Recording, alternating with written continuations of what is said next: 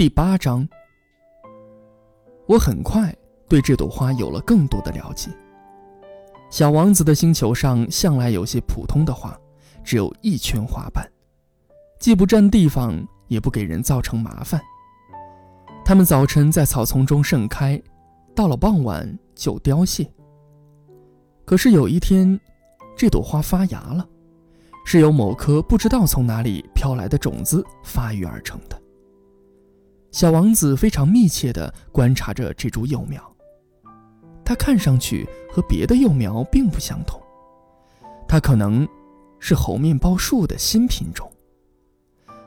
但这株灌木很快不再长大，而是冒出了花苞。看到花苞长得那么大，小王子相信这朵花将会出奇的漂亮。可是它躲在花萼里。迟迟不肯露出美丽的容貌。他仔细地挑选颜色，他慢慢地披上衣裳，将花瓣一片一片地调整好位置。他不愿意像罂粟花那样皱巴巴地出现，他要彻底盛放出美丽的光芒。是的，他就是这么臭美。他神秘地把自己打扮了很多天。然后在某个早晨，就在日出的时刻，他突然露出了真面目。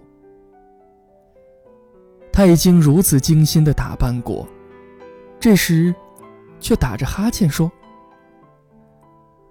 哎呀，我刚刚才起床，不好意思啊，我还没有洗漱。”小王子情不自禁地说：“你真漂亮呀！”是吧？这朵花轻轻的回答。而且我出生时太阳正好。小王子很快看出来，他不是很谦虚，但他长得太动人了。我想早餐时间应该到了吧？他很快又说：“你能不能？”小王子满脸通红。赶紧拿来一个装满清水的喷壶，伺候着这朵花。就这样，这朵敏感而虚荣的花儿开始折磨小王子。比如说，有一天，正好聊到他的四根刺，他对小王子说：“老虎要来，就让它来，我可不怕它的利爪。我的星球上。”没有老虎。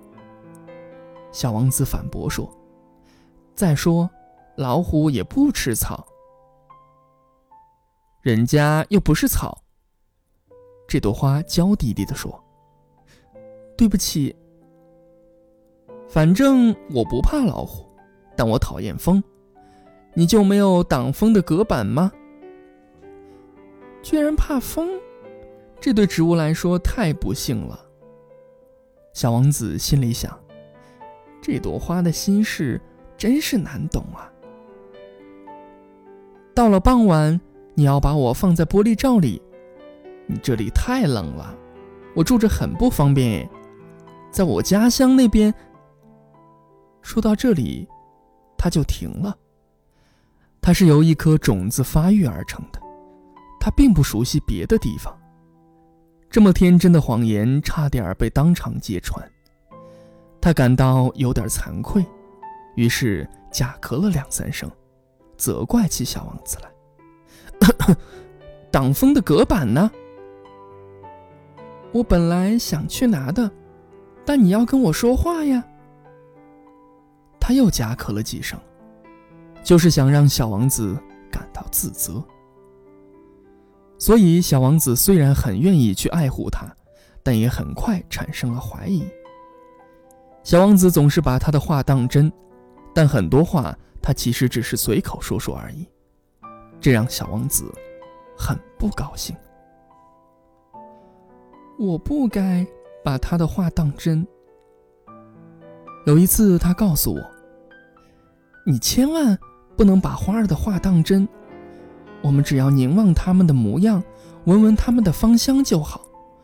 我的花朵让整个星球弥漫着香味，但我却不懂得为此而高兴。那几句关于虎爪的胡话让我很生气，但他其实是在撒娇，希望我能怜惜他。他继续说着他的心里话。可惜从前我什么都不懂，我应该看他的行动，而不是听他的言语。他为我洒发芬芳，点亮我的生活，我不应该离开他的。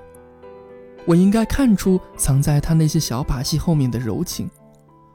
花儿的心事好难琢磨的，当时我太小了，不懂得爱是什么。